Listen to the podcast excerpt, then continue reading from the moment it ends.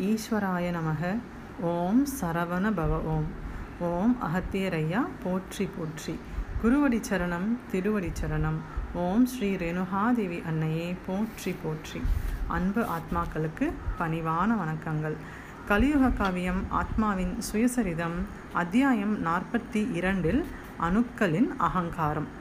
இந்த அத்தியாயம்லேயுமே அணுக்களினுடைய அகங்காரத்தை பற்றியும் அதனுடைய தாக்கத்தை பற்றியும் சொல்லப்பட்டிருக்கு.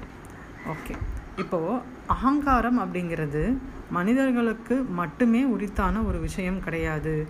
தெய்வங்களுக்கும் கூட சில சமயங்களில் அகங்காரம் தோன்றும் அப்படின்னு சொல்லி சொல்கிறாங்க அப்போது தெய்வங்களுக்கும் தேவர்களுக்கும் அகங்காரம் தோன்றினால் அவர்களுடைய மூன்றாம் வட்ட தீயாணுக்கள் பெருகும். அந்த மாதிரி பெருகினால் அவர்கள் அகற்றியரை பணிந்து அவரை போற்றி அந்த அணுக்களை பிரித்தெடுப்பார்கள். அதற்கு துர்வாசர் அவர்கள் அந்த அணுக்களை சுத்தம் செய்து கொடுப்பார் அப்படின்னு சொல்லி ஒரு இன்ட்ரடக்ஷன் கொடுத்துருக்காங்க. அப்போது அவர்களையே அது பாதிக்கும் அப்படிங்கும் பொழுது ஆணவ அணுக்கள் அப்படிங்கிறது மிக மிக வீரியம் வாய்ந்தது அப்படிங்கிறாங்க. ஏனென்றால் ஒரு ஆணவ அணு அழிந்தால் இன்றொன்று முளைத்து விடும் அதாவது நமக்கே தெரியாமல் நமக்குள்ளே நிறைய பெருக ஆரம்பிக்கிறது இந்த ஆணவ அணுக்கள் அப்படிங்கிறாங்க. அப்போது ஆணவ அணுக்கள் என்ன செய்யும் அப்படின்னா இன்னொரு ஆணவ அணுவை ஈஸியாக தொடர்பு கொள்ளும். அது ஆணவ அணுவை மட்டுமே தொடர்பு கொள்ளாது. அன்பாக இருக்கிற அணுவையுமே தொடர்பு கொண்டு அதனுடைய தீய குருதியை அதற்கு மாற்றிவிடும். அந்த அளவிற்கு அது வந்துட்டு வீரியம் வாய்ந்தது. அதனாலேயே வந்துட்டு மூன்றாம் வட்ட ஆணவ அணுக்களினால் சிரசையில் புற்றுநோய்கள் ஏற்படுகிறது அப்படின்னு சொல்லி நம்ம பார்த்தோம். அதுக்கு காரணம் வந்து ஒரு ஆணவ அணு வந்துட்டு அடுத்தடுத்து அடுத்தடுத்து இருக்கக்கூடிய ஆணவ அணுக்கள் அனைத்தையும் ஈஸியாக தொடர்பு கொண்டு கொண்டு அதனுடைய தீய ஆற்றல்களை பரப்பிக்கொண்டே இருக்கும். ஓகே இப்போ ஆணவ அணுக்கள் வந்து எண்ணங்களின் மூலமாக பரவ பரவுகிறதுன்னு சொல்லிட்டு ஒன்று பார்த்தோம். எண்ணங்கள் மூலமாக மட்டும் இல்லை உணவின் மூலமாகவும் பரவுது அப்படின்பாங்க. எதனால் அப்படின்னா நாம் ஏற்கனவே ஒரு அத்தியாயமில் பார்த்துருக்கோம். உணவு வந்துட்டு நாம் மிகவும் மெதுவாக உண்ண வேண்டும் பொறுமையாக சாப்பிட வேண்டும் அப்படின்னு. ஏனென்றால் நம் உணவில் இருக்கக்கூடிய சத்து பிரிந்து குருதியில் கலந்து அது சிரசணுக்களுக்கு வந்துட்டு மெதுவாக சென்றால் மட்டுமே முதலில் தீய சத்துக்களை தீய அணுக்கள் எடுத்துக்கொண்டு பின்னால் வரக்கூடிய நல்ல சத்துக்களை அடுத்தடுத்த வட்டத்திற்கு அனுப்பும். ஒருவேளை நாம் மிகவும் வேகமாக உணவு உண்டால் ரொம்ப ஃபோர்ஸாக வந்துட்டு எல்லா சத்துமே வந்துட்டு சிரசுக்கு செல்லும் பொழுது நல்லது கெட்டதுன்னு இல்லாமல் எல்லாமே எல்லாத்துலேயும் போய் ரீச் ஆகிடும் அப்படிங்கிறாங்க. அப்படி இருக்கும் பொழுது இந்த மாதிரி வேக வேகமாக உணவு உண்டோம்னா அந்த குருதியை வந்து ரொம்ப வேகமாக வந்துட்டு சிரசில் ஏறிச்சு அப்படின்னா எது நல்லது எது கெட்டதுன்னே தெரியாமல் நல்ல அணுக்களுக்கு வந்துட்டு உணவை எடுத்துக்கவே முடியாது அப்படிங்கிறாங்க. ஏனால் தீய அணுக்கள் தான் தீய சத்துக்களை உறிந்து கொள்ளும் மீதியை நல்ல அணுக்களுக்கு கொடுக்கும். அப்போ நல்ல அணுக்களுக்கும் இதே மாதிரியே ஃபோர்ஸாக அதுக்கு வந்துட்டு ஒரு எனர்ஜி வந்து ரீச் ஆகுது அப்படிங்கும்போது அது வந்துட்டு நல்லவனுக்கு அதை பிரித்து எடுக்க தெரியாமல் அது வலு இழந்துவிடும். அப்போது நல்ல அணுக்கள்லாம் வலு இழந்து கொண்டே போச்சுன்னா கூடிய சீக்கிரத்தில் அதுவும் தீயணுவாக மாறிவிடும். இதே போன்று அந்த குருதியின் வேகம் அதிகரிக்கும் பொழுது மூன்றாம் வட்டம் என்று சொல்லக்கூடிய ஆணவ அணுக்களின் தொடக்கத்தில் இருக்கக்கூடிய அணுக்களும் இந்த ரத்த இந்த தீய சத்துக்களை நிறைய வந்துட்டு உறிந்து கொள்ளும். அதனாலேயும் இந்த ஆணவ அணுக்களினுடைய எண்ணிக்கை அதிகரிக்கிறது அப்படிங்கிறாங்க. இதில் வந்துட்டு ஆணவ அணுக்களுடைய எண்ணிக்கை அதிகரிக்கின்றது ஒரு விஷயம். அதனால் ஏற்படக்கூடிய பாதிப்பு என்னவென்றால் நீரிழிவு நோய் என்று சொல்லக்கூடிய டயபெட்டிஸ் வரத்துக்கு முக்கியமான ஒரு காரணம் வந்து உணவை வந்து வேக வேக வேகமாக உண்டு. சத்துக்களை வேக வேக வேகமாக நம்மளுடைய சிரசிற்கு செலுத்துவது. அப்போ இந்த கலியுகத்தில் மட்டுமே வந்துட்டு இந்த சர்க்கரை நோய்னு ஒன்று இருந்தது. இதுக்கு முன்று வரைக்கும் அது கிடையாது அப்படிங்கிறாங்க. அப்போது சர்க்கரை நோய்கள் வராமல் இருப்பதற்காகவும் வந்ததை சரி செய்வதற்காகவும் இது போன்று உணவுகளை மிக மெதுவாக சாப்பிட்டால் அதற்கு தீர்வு கிடைக்கும் அப்படிங்கிறது இதில் சொல்லப்பட்டிருக்கு. அப்போது பற்று என்ற ஒரு விஷயத்தை இல்லாமல் இருந்தாலே மனிதர்களுக்கு எந்த நோயுமே வராது அப்படிங்கிறாங்க. ஏனென்றால் பற்று அப்படிங்கிறது பொருள் பற்றாக இருந்தாலும் சரி இல்லை அவர்களுக்கு மேல் அவர்களுக்கு மேல் இருக்கக்கூடிய அந்த ஒரு அகங்காரமுமே ஒரு பற்று தான் நான் பெரியாள் நான் எதை வேண்டுமானாலும் செய்ய முடியும் என்றது நம்ம மேல் நம்மளே கொண்ட பற்று. இது போன்ற எந்த பற்றுமே இல்லாமல் இருந்தால் ஒரு மனிதரை எந்த நோயுமே அண்டாது அப்படிங்கிறாங்க.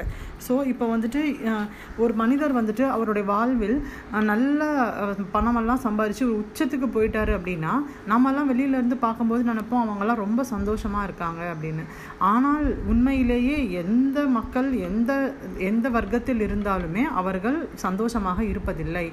ஏனென்றால் அவர்களுக்கு ஒரு வயதில் வந்துட்டு ஒரு உத்வேகம் வரும் வாழ்க்கையில் முன்னேறணும் வாழ்க்கையில் முன்னேறி செல்லணும் அப்படின்னு. அந்த உத்வேகம் எதை காண்பிக்கிறது என்றால் உள்ளே மைய அணுவிலிருந்து வட்ட அணுக்களுக்கு எப்பொழுதுமே ஒரு தகவல் சென்று கொண்டே இருக்கும். மேலேறி வாருங்கள் மேலேறி வாருங்கள் அப்படின்னு.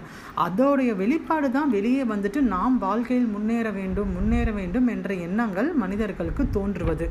அப்பொழுது வெளியே மட்டும் முன்னேறினால் பத் பத்தாது. உள்ளேயும் அணுக்களுக்கு மத்தியிலேயும் நாம் முன்னேறி முன்னேறி அடுத்தடுத்த வட்டங்களுக்கு செல்ல வேண்டும்.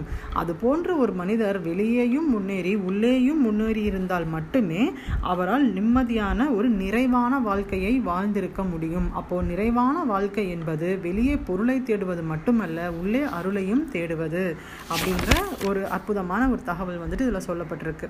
அதற்கப்புறம் ஈசன் நம்மளை படைத்த ஈசன் அவர் வந்துட்டு அவர் அவர் அவர் ஒரு அப்பலுக்கற்றவர் அவருக்கு மேலேயே ஒரு குற்றம் சொல்வதாக இருந்தால் என்ன சொல்லலாம் அப்படின்னா அவர் வந்துட்டு ஒரு அணுவை ஒரு அணு தனக்கு தேவைப்பட்டால் உதவிக்காக இன்னொரு அணுவை படைத்து கொள்ளலாம் அப்படின்ற ஒரு இது வந்துட்டு அவர் சொல்லியிருக்காரு. அதாவது ஈசன் வந்துட்டு ஒரு அணு வேணும்னா இன்னொரு அணுவை படைச்சிக்கலாம் அப்படிங்கிற ஒரு அந்த ஒரு ஃப்ரீடம் கொடுத்ததுனால தான் ஒவ்வொரு வட்டமாக ஒவ்வொரு வட்டமாக பெருகி பெருகி பெருகி இப்போ ஒன்பது வட்டம் வரைக்கும் வந்து நிற்கிது இதற்கு மேல் சிரசினிலே அணுக்கள் பெருகுவதற்கு இடம் இல்லாததுனாலே பிரளயம்னு ஒன்று ஏற்படுது.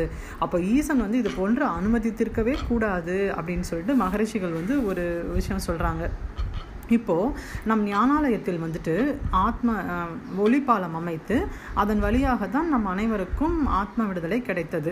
இது வந்து இப்போ கலியுகத்தில் நம்முடைய குரு அன்னை மூலமாக ஆறு ஆறு ஆறு மலர்கள் சேர்ந்து முதல் வட்ட மலர்கள்லாம் சேர்ந்து அமைத்த ஒளிப்பாலம்.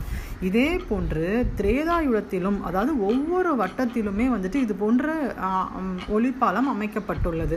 அப்போ திரேதா வட்டத்தில் அமைக்கக்கூடிய ஒளிப்பாலம் வந்துட்டு தான் நாம் வெளியே பார்க்கக்கூடிய இந்த கதையில் ராமர் வந்துட்டு சீதையை வந்துட்டு காப்பதற்காக அனுமார் அனுமன் மூலமாக பாலம் அமைத்து வந்தார் அப்படின்னு சொல்லி நம்ம ஒரு கதை படிச்சிருப்போம். இந்த கதை எதிலிருந்து வந்தது என்றால் திரேதா யுகத்தில் அப்போ வந்துட்டு அடுத்த வட்டத்திற்கு மக்களை வந்துட்டு தேர்ந்து அதாவது அந்த பிரளயத்தில் அனைவரும் அழியாமல் அடுத்த யுகத்திற்கு வித்துக்கள் தேவை என்பதற்காக அங்கு ஒரு பாலம் அமைத்து அங்கே இருந்து பா மைய அணு வரை பாலம் அமைத்து அப்போ ஒரு ப்ராசஸ் இந்த மாதிரி நடந்திருக்கு. அதனுடைய வெளிப்பாடு தான் நாம் வெளியே படிப்பது. ராமர் வந்துட்டு சீதையை வந்துட்டு ஏன்னா ராமர் அப்படிங்கிறது முன்பு பார்த்த மாதிரியே ஆண் அணு பரமாத்மா. சீதை அப்படின்றது பெண் அணு ஜீவாத்மா. அப்போ இவர்களை இணைப்பு வந்துட்டு இணைப்பது வந்துட்டு வாயு. அப்போ வாயு புத்திரன் வந்து அனுமன். இது போன்று அந்த திரேதாயுகத்தில் நடந்த நடந்த அந்த ஒரு விஷயத்தையே நமக்கு இங்கு இது மாதிரி சொல்லியிருக்கிறார்கள் அப்படிங்கிறாங்க. அதே போன்று இந்த கலியுகத்திலும் ஒளிப்பாலம் அமைக்கப்படும் அப்படின்னு இந்த புத்தகம் வரையும் பொழுது இவர்களுக்கு சொல்லப்பட்டிருக்கு. ஆனால் நாம் இதை வந்துட்டு ஒரு இரண்டு மூன்று வருடங்கள் கழித்து பார்ப்பதனால் இந்த தகவல் நமக்கு இப்போ தெரிகிற மாதிரி இருக்குது ஆனால் நமக்கு ஏற்கனவே தெரியும் ஒளிப்பாலம் அமைத்தாயிற்று. அதன் மூலமாக அனைவரும் நாம் ஆன்ம விடுதலை அடைந்து விட்டோம் என்று. ஸோ இந்த அத்தியாயம் சொல்லப்பட்ட விஷயம் இதுவே. புத்தகத்தை முழுமையாக படித்து முழு ஞானம் பெறுவோம். இப்பதிவில் உள்ள நிறைகள் அனைத்தும் குரு அன்னையை சாரும். குறைகள் அனைத்தும் என்னையே சாரும். ஏதேனும் குறை இருப்பின் மன்னித்தருளுங்கள். நன்றி.